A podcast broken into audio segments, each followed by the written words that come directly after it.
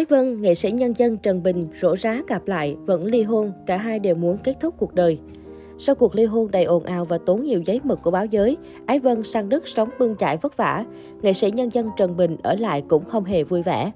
Cặp trai tài gái sắc đình đám, Ái Vân là một nữ nghệ sĩ đa tài thuộc lứa ca sĩ được đào tạo bài bản về thanh nhạc, lại có nền tảng nghệ thuật dân gian từ gia đình nên hát rất hay, không những kỹ thuật mà còn truyền cảm.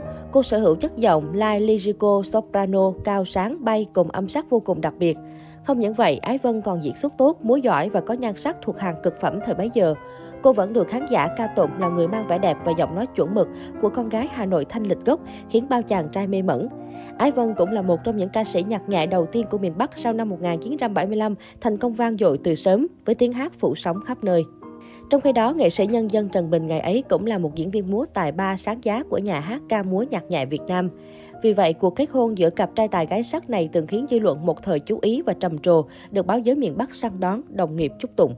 Bi kịch ở rễ và cuộc ly hôn tốn nhiều giấy mực.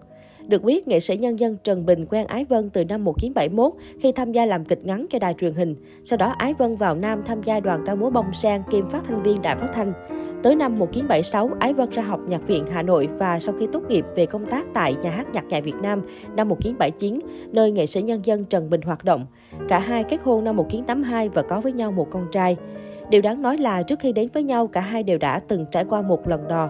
Người chồng đầu tiên của Ái Vân là nghệ sĩ kịch câm Đặng Dũng, còn người vợ trước của nghệ sĩ nhân dân Trần Bình là cô Hồng.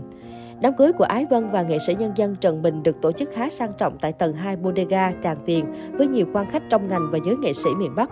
Điều đáng nói là ở thời điểm cưới nhau, Ái Vân dường như nổi tiếng và có gia thế trên cơ nghệ sĩ nhân dân Trần Bình. Cô là con gái của nghệ sĩ cải lương nổi tiếng Ái Liên cùng ông Hà Quang Định, chủ hãng Việt Phim, hãng phim tư nhân đầu tiên tại Việt Nam, kinh tế rất vững.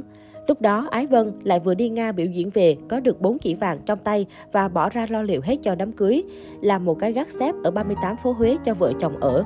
Trong khi đó, nghệ sĩ nhân dân Trần Bình lại khá khó khăn sau khi ly hôn người vợ đầu. Chính vì thế, nghệ sĩ nhân dân Trần Bình đã quyết định ở rễ nhà Ái Vân. Đây là một trong những quyết định mà đến tận bây giờ anh vẫn cho là sai lầm, dẫn đến bi kịch hôn nhân giữa hai vợ chồng, anh tâm sự. Nhất cử nhất động của hai vợ chồng cả nhà đều biết, chưa kể gia đình bố mẹ vợ đều phản đối Vân lấy tôi. Lúc ấy Vân là cành vàng lá ngọc, toàn Việt Kiều theo đuổi, trong khi tôi chỉ là anh diễn viên quèn. Riêng chuyện ăn cơm thôi, gần 20 năm đến giờ tôi vẫn thấy khiếp. Bữa cơm nào tôi cũng lần lượt mời hàng chục thành viên trong gia đình. Rồi chuyện mùa hè, hai vợ chồng nằm với nhau, bố vợ lên giận dậy bắt làm kiểm điểm.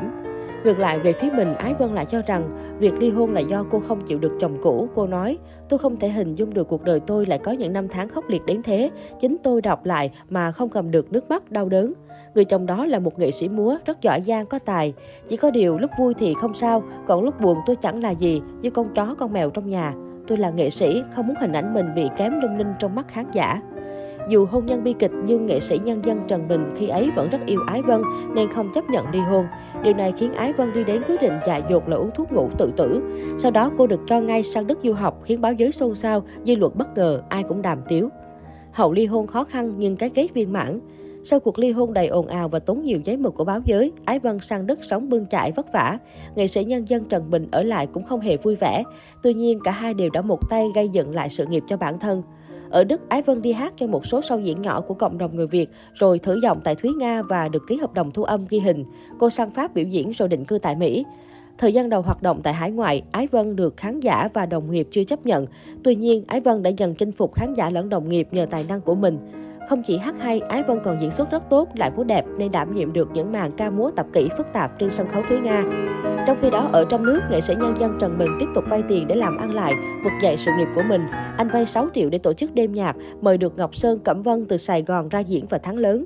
Từ đó, nghệ sĩ nhân dân Trần Bình kim luôn vai trò bầu sâu đến tận bây giờ, chuyên tổ chức trực tiếp đạo diễn các show nhạc lớn với sự tham gia của tất cả các nghệ sĩ hàng đầu khắp trong Nam ngoài Bắc. Anh cũng thành công trên cương vị lãnh đạo. Sau nhiều năm hoạt động, nghệ sĩ nhân dân Trần Bình được bầu làm phó giám đốc nhà hát ca múa nhạc nhẹ Việt Nam năm 1991 và lên làm giám đốc năm 1994. Anh cũng là nghệ sĩ múa tồn tại lâu dài với nghề nhất, đứng trên sân khấu tới tận năm 45 tuổi. Về đời sống cá nhân, cả hai đều tìm được bến đỗ hạnh phúc sau ly hôn. Tại hải ngoại, Ái Vân kết hôn với người chồng thứ ba là một kỹ sư tiên học, có với nhau một con gái. Ở trong nước, nghệ sĩ nhân dân Trần Bình đang sống hạnh phúc bên người vợ thứ ba là giám đốc nhà hát nghệ thuật đương đại, nghệ sĩ ưu tú Nguyễn Quỳnh Trang. Sau nhiều sóng gió, mối quan hệ giữa nghệ sĩ nhân dân Trần Bình và danh ca Ái Vân đã bình thường trở lại. Chính anh là người thúc đẩy giúp nữ danh ca về nước biểu diễn. Cả hai cùng tái ngộ nhau cách đây vài năm khi Ái Vân về nước ra mắt hồi ký.